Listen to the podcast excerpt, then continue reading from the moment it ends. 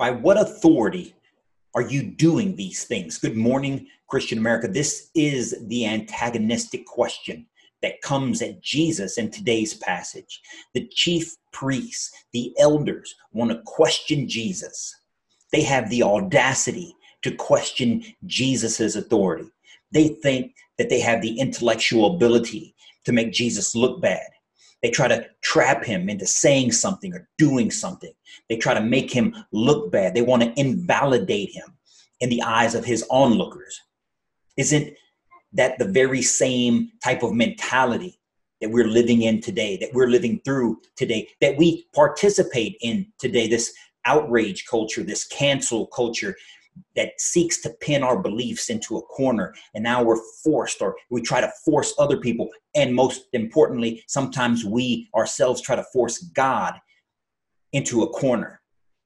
And we and then we're forced to denounce or renounce or retract or apologize to whoever for whatever that's injecting themselves into our lives that are putting us and pitting us against one another in this corner so let's talk about how Jesus handles this situation and follow his example and prepare ourselves when we are challenged and prepare ourselves to accept Jesus' authority and stop questioning it. And with all that, let's get right into it. Good morning, Christian America.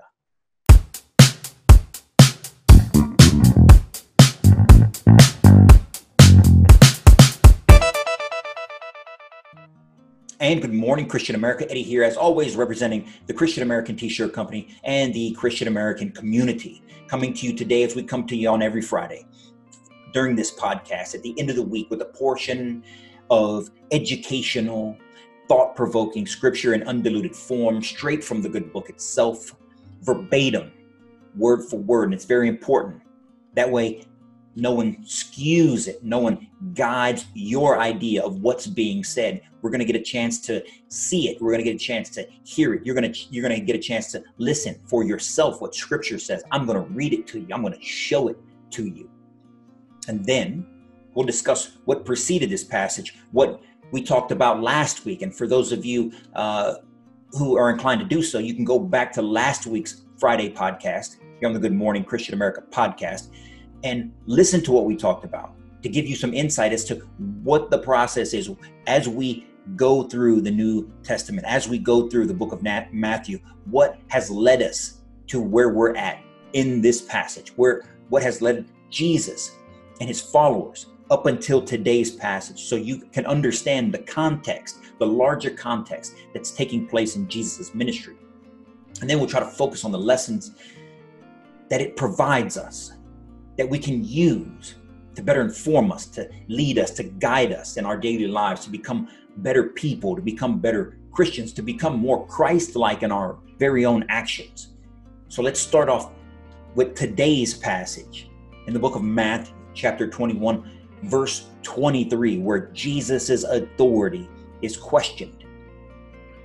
Okay, starting at verse 23, it says, When Jesus entered the temple, the chief priests and the elders of the people came to him as he was teaching and said, By what authority are you teaching these things? Who gave you this authority? And Jesus answered them, I will also ask you one question. And if you answer it for me, then I will tell you by what authority I do these things. Did John's baptism come from heaven, or was it of human origin? They discussed it amongst themselves. If we say from heaven, he will say to us, then why didn't you believe him? But if we say of human origin, we're afraid of the crowd because everyone considers John to be a prophet. So they answered Jesus, We don't know. And he said to them, Neither will I tell you by what authority I do these things. Okay, so why does this story seem so true? Why does it seem so common? Because honestly, it's the same thing that happens here today. How many times do somebody that we know or that a conversation that we're involved in and somebody else come jumps into the conversation uninvited and tries to start friction all too often. Now, I was going to give you, uh, as I was thinking about this podcast today, I was going to give you a whole laundry list of examples that of people that you know, people that that you've seen that do this type of interaction, that inject themselves into your conversations to make you look bad, that, that try to detract from you and bring attention to themselves. I had a laundry list and a bunch of examples, but as I thought about it, it was false. And the reason it was false is because I was projecting that mentality, I was projecting that attitude on other people and, and putting ourselves in the position regarding this story in Jesus's position. And that's not the truth. It's not necessarily the truth. The truth is that we are more likely to be those Pharisees. We are more likely to be those elders in the community that are now injecting ourselves and questioning Jesus' authority because maybe we think that we know more. How many times are we the one that are coming in off the sideline to give our two cents, to bring attention to ourselves, to either tear down someone or either to lift up ourselves. And we question what Jesus has for us. How many times are we putting our nose where it doesn't belong? And and someone else's business, being judgmental, judging others, and more importantly than all of that, when we're the ones that are judging Jesus's actions we are the ones that are questioning his authority, where he puts us in this place in our lives. What do we do? We, we question everything about it. We say things like, I don't even know why I'm here. Well, the answer is because God put you there. We say things like, I can't believe it ended up this way. Well, that's because God wanted it to end up this way. Or we say things like, I'm not even where I'm supposed to be. Yes, you are, because God wants you there. And it's time we understand that. But you're going to question his authority. We're going to question his authority. Some of some of you think that maybe you've gone too far uh, to reach God's love, like he's given up on you. But you haven't.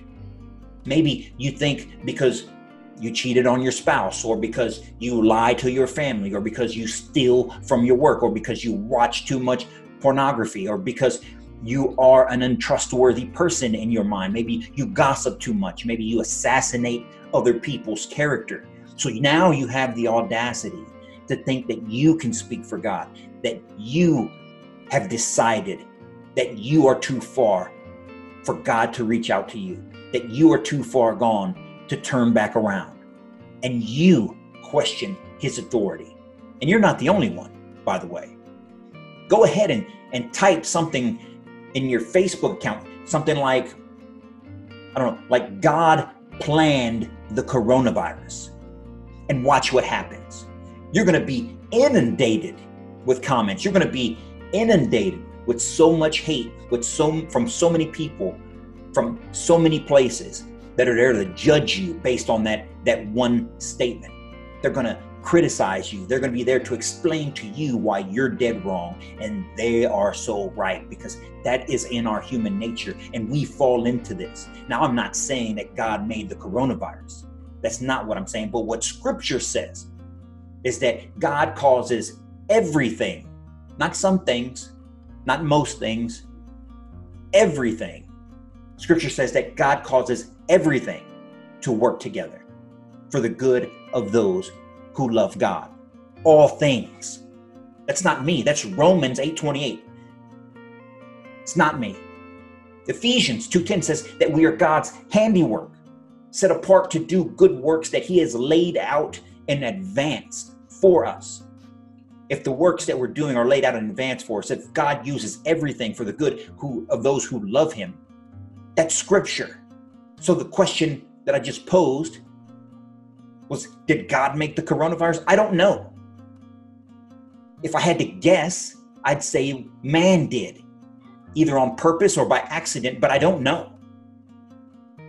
But does God want me to spend more time with my family? Does He want me to give more time to study His Word? Did He want my wife and I to get our children out of the public school system and homeschool them in order to prove that we can actually do it, that we have the skills and the time to do it? Yes, yes, and yes. Did I have to telework for all that to happen? I believe it wouldn't have happened any other way. I wouldn't have reconnected with family and friends that I haven't seen in so long over Zoom or FaceTime any other way. I wouldn't have grown in this appreciation for the greatness of life and the freedoms that we have in our nation any other way. Now, did he have to take away the gym memberships and, and the barbershop to do that? I don't know. I guess so, but I'm not questioning his authority and I'm not going to question his authority. Stop questioning Jesus' authority and let God be God. Let his word tell us. And let's not make it up on our own. Because we would be acting just like the Pharisees, just like these hypocrites in the passage that we just read that are questioning his authority, thinking that we know better than the plan that God has laid out in front of us right now. The great thing about Jesus' teaching, especially in this passage, is that how he reacts to conflict and he doesn't shy away from it. No, no. But that doesn't, but it doesn't let it consume him. He does not let the conflict consume him. He doesn't let it throw him off course. No matter what anyone says, no matter what happens to him, his ministry continues. Even when his friends turn against him, even when his friends change the message or don't understand the intent of the message, he puts them on track right away and he continues. He continues and he has faith because he knows what he's doing is right. Let us and the people that enter our lives with conflict and strife, let them not throw us off course. Let us keep our eyes on God's vision for us and let us not be those stumbling blocks, those scandalians that cause other people to stumble by injecting our two cents in and questioning God's will for us. Jesus knows he's right. He knows he's the Son of Man. He knows who he is and that his intentions are good and just. We too know who Jesus is. And if you listen to the scripture that I just quoted earlier, you would know that he has a plan for us in our lives. And we can't let nonsense, conflict consume us either. We can't waste our energy on those who deal in nonsense and frivolousness. Too many of us waste precious time that we could be using for good, to better our lives, to better educate ourselves, to make our families stronger. A whole myriad of things that we could be doing better. But instead, we're spending time worried about things that other people are saying about us or worried about what other people are saying in general questioning Jesus' authority in our lives, questioning whether or not we are good enough, questioning whether we're supposed to be here, questioning if he even exists at times because we reach or or uh, have certain challenges or obstacles in our life. As Christian Americans, we should know the truth and we should be prepared to defend it Remember, Jesus is ultimately in charge. He is in control. He has the authorities. The elders and the priest in this passage do not speak from a position of authority because they are either ignorant of the truth or fearful of voicing the truth or their beliefs or both. You see it in their deliberation. Either reveal the truth and admit error if they believe John's baptism to be God given or be fearful of the crowd who may turn against them if they voice that their belief that John's baptism was not from God. Either way, they lack authority, and Jesus has it. So, another point to this lesson is that if you're unable to voice your belief for fear of the crowd, for fear of other people, then you are made the fool. Your authority is non existent. There are numerous times throughout Scripture that Jesus says or does something that scares off the crowd or that others don't agree with, but he speaks the truth anyway. He speaks with the authority that he has been granted. And he doesn't compromise himself in the process. So when we speak, when you speak, let it not be of nonsense or malice, but speak with the authority of the royal priesthood, of which you are a part of in Christ Jesus. Don't be those hypocrites. Do not inject yourself into the position of the authority over your life, over this life that you do not have. Don't question Jesus' authority because you're going to fall into the same trap that these hypocrites fall into because you just aren't God. You don't have that power. And with that, ladies and gentlemen, we want to remind you if you want to be a part of the Christian American community, continue to, continue to follow us on all the social media platforms. Continue to like us, share us, tweet us, retweet us, direct message us.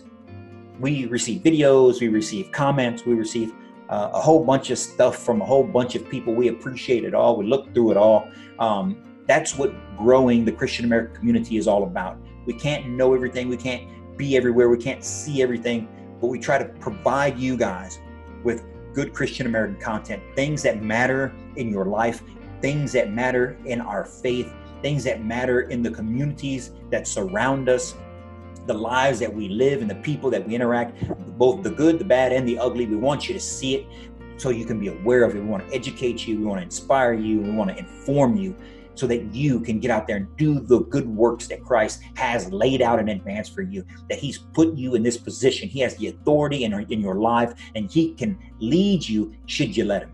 Should you stop fighting Him and follow Him? And with that, ladies and gentlemen, if you want to continue to be a part of the Christian American uh, dialogue, again, like us, share us, tweet us, comment, all the things on social media, uh, engagement tools and social media. We encourage you to do so. That way, we, we build a more in, an informed and engaged Christian American community. We ask for participation. We never ask for donation. And with that, ladies and gentlemen, until next week, you guys stay on fire for Christ. Keep doing those good works. Stop questioning Jesus' authority. Good morning, Christian America.